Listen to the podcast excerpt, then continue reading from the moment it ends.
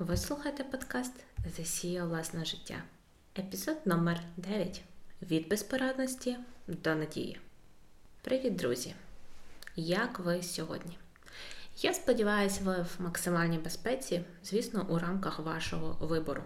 І сьогодні почати, окрім вже звичної вдячності, всім українцям по духу і крові, які третій місяць виборюють незалежність України, виборюють право українців на життя, існування і самовизначення. Я хочу також подякувати міжнародним нашим друзям за підтримку не лише військову, інформаційну, а за маленькі жести доброти, які визначають і значать дуже багато. Наприклад, дати українцям кращий номер в готелі, просто щоб висловити підтримку. Це надзвичайно цінно, надзвичайно підприємно, і я дуже вдячна кожному з вас. Я переконана, що саме у єдності і є наша сила, яка здатна перемогти будь-що. Та попри це, всі ми час від часу відчуваємо таке почуття безпорадності.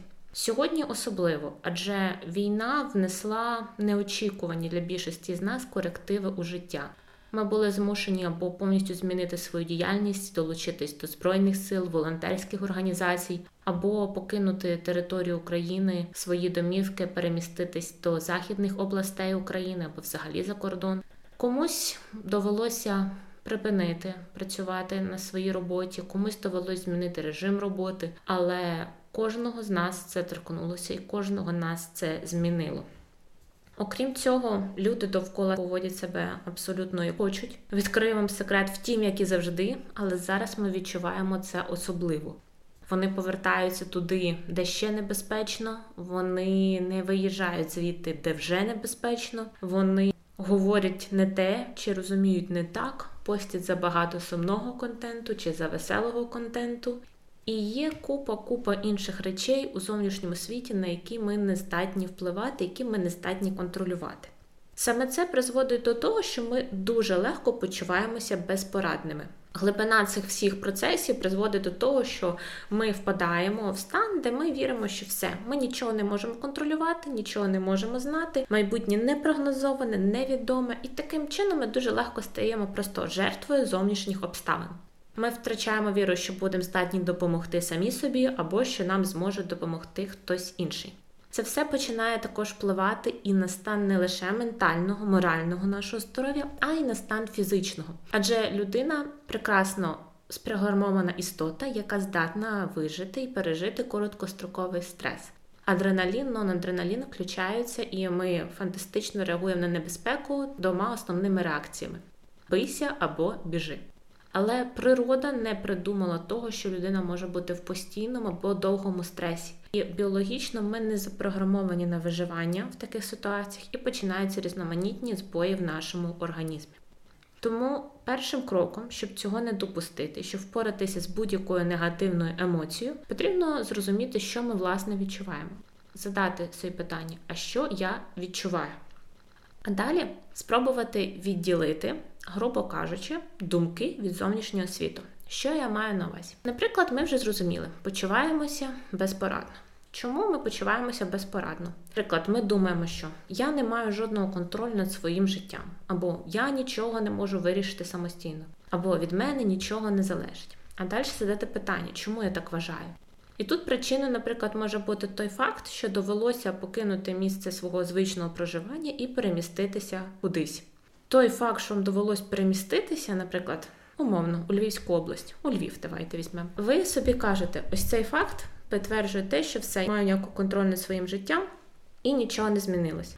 Але, але, стоп, стоп, стоп. Ви самі обираєте, як ви будете трактувати ситуацію. Ви могли переїхати у Львів, але все ще вважаєте, що є купа речей, над якими в своєму житті ви маєте контроль. Ви можете все ще обрати, де вам бути, бути північніше Львова, південніше Львова, в самому центрі Львова.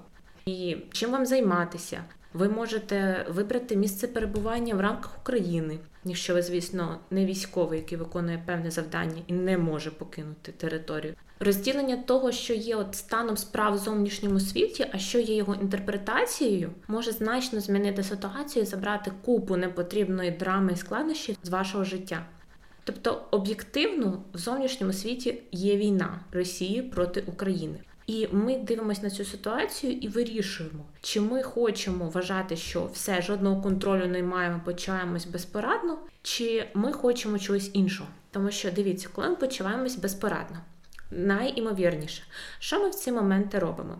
Хвилюємося, наше мислення не чітке, розпливчате. Можливо, ми починаємо сидіти дуже багато в соціальних мережах, читати якоїсь незрозумілої інформації, звинувачувати іншим.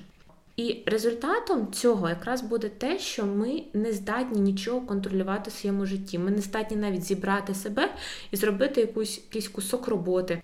Чи це робота по дому, чи це робота, якась за яку вам платять гроші, якась ваша основна трудова діяльність. Тобто такими пасивними діями або їх відсутністю ми якраз підтверджуємо, все, від мене нічого не залежить, я не можу дати собі раду. А мозок наш дуже розумний, і він легко знаходить підтвердження всього, у що ми віримо. Ми не запрограмовані, щоб знаходити підтвердження речам, у які ми не віримо. Тому ми будемо бачити все більше і більше прикладів того, як ми не здатні нічого контролювати. І коли ми почуваємось безпорадними, це блокує нас від нашої креативності, від можливості поглянути ситуацію під іншим кутом, від можливості знайти якісь варіанти і шляхи вирішення проблеми. І головне, а чи знаєте ви, що у світі є речі, які ми завжди можемо контролювати, навіть посеред такого екстремального досвіду, як війна, який ми всі зараз переживаємо? Ви знаєте, я коли думала про це, я згадала фільм Життя прекрасне. Цей фільм отримав свого часу дуже багато винагород, Оскарів. І в фільмі, поміж іншого, розповідається також досвід головного героя Гвідо, якого разом з його сином під час Другої світової війни відправляють до концентраційного табору. У таборі, як ви розумієте, контролювалось багато аспектів життя в'язнів, починаючи від розпорядку дня, того, в що вони діті, чим вони володіють, закінчуючи навіть тим, хто буде жити завтра, а хто сьогодні загине таборі старших немічних чоловіків, жінок, а також малих дітей вбивають в газових камерах. І щоб рятувати сина, і він не боявся, Гвідо пояснює йому, що все, що відбувається навколо, це гра, а призом є справжній танк. Для отримання головного призу необхідно набрати тисячу балів, але вони даються лише при безумовному виконанні ряду правил. Забороняється показуватись на очі солдатам, плакати, скаржитися і просити їсти. Дитина вірить своєму татові і, незважаючи на фізичну біль, смерть, кров навколо, вона вірить, що це просто ось така гра. І гра тривала доти, поки американські війська, які наближались до табору, не спричинили паніку серед керівництва. Тоді Гвідо сказав сину сховатися, е, що їх приз уже наближається до них, і от коли вже американці приїдуть, тоді показуватись на очі їм і отримувати свій танк. Я не буду спойлерити, як кажуть, сюжет надалі, але в фіналі американські війська звільняють табір, але там не все дуже сильно оптимістично. Але на цьому прикладі дуже добре зрозуміло, що від нашої інтерпретації, від нашого фокусу змінюється все. Якби і тато, і син фокусувались на тому і страждали від того, що вони не здатні змінити, а вони були не здатні в той момент змінити факт свого перебування в концентраційному таборі. Вони були не здатні на той момент змінити, що вони їдять, що вони будуть робити завтра. Коли їх врятують і так далі, їх би рівень страждань, рівень би болю був би просто фантастичним. А так вони сфокусувались на тому, що можуть контролювати, вони можуть контролювати, де вони перебувають, чи вони плачуть і просять їжу, чи ні. Чи вони підтримують один одного, чи ні, чи вони вірять в щось хороше, чи ні, чи вони вірять, що це гра, чи ні. І це дозволило їм кардинально змінити ситуацію. Ми завжди можемо контролювати наше ставлення. І як в цьому прикладі з фільмом, саме воно і визначає рівень страждань у ситуації ж поточної українців ми можемо вирішувати нашу відповідь на війну. Ми можемо вирішувати, чи нам воювати, чи нам волонтерити, чи нам підтримувати армію фінансово чи інформаційно. Ми можемо контролювати, як вже говорили в більшості випадків, місце свого перебування. Ми можемо контролювати, як ми будемо реагувати на повітряні тривоги. Ми можемо турбуватися про своє ментальне, фізичне здоров'я і здоров'я тих, хто поряд. Також ми можемо обирати, скільки часу нам проводити в мережах соціальних і яких інфлюенсерів нам фоловити. І коли ми почуваємось безпорадно, спробуйте першим кроком виписати ваші речі, які вас турбують. Наступним кроком відділити, що з цього правда, а що моя інтерпретація. Наприклад, правдою, коли я почуваюся безпорадно і вважаю, що від мене нічого не залежить, може бути той факт, що я просто покинув дім і зараз живу з іншими людьми. Або що дорогі мені люди зараз в ЗСУ. І тут головна частина включається, полягає в тому, що ми хочемо відчувати в обставинах наших, і що нам потрібно для цього думати, у що вірити. Наприклад, ми хочемо перейти від безпорадності до надії. Значить, нам потрібно знайти такі думки, у які А. Ми би вірили, і Б, які би породжували в нас надію. Наприклад, ми віримо, що війна обов'язково закінчиться перемогою України. Наші захисники і захисниці повернуться живі додому. Почнеться неймовірно потужний розвиток України, не стане ера проспериті. Але ви можете не вірити в це, тому ви можете спробувати щось інше. Наприклад, саме в цей момент я маю все, що мені потрібно, тобто зосередитись на теперішній ситуації. Або цей досвід змінить мене в кращу сторону. Або я вийду сильнішим з цієї ситуації. Або ви можете бути просто відкритим і задати питання. Мені дуже цікаво, у що перетвориться цей досвід. Звісно, в позитивному, обнаділому аспекті.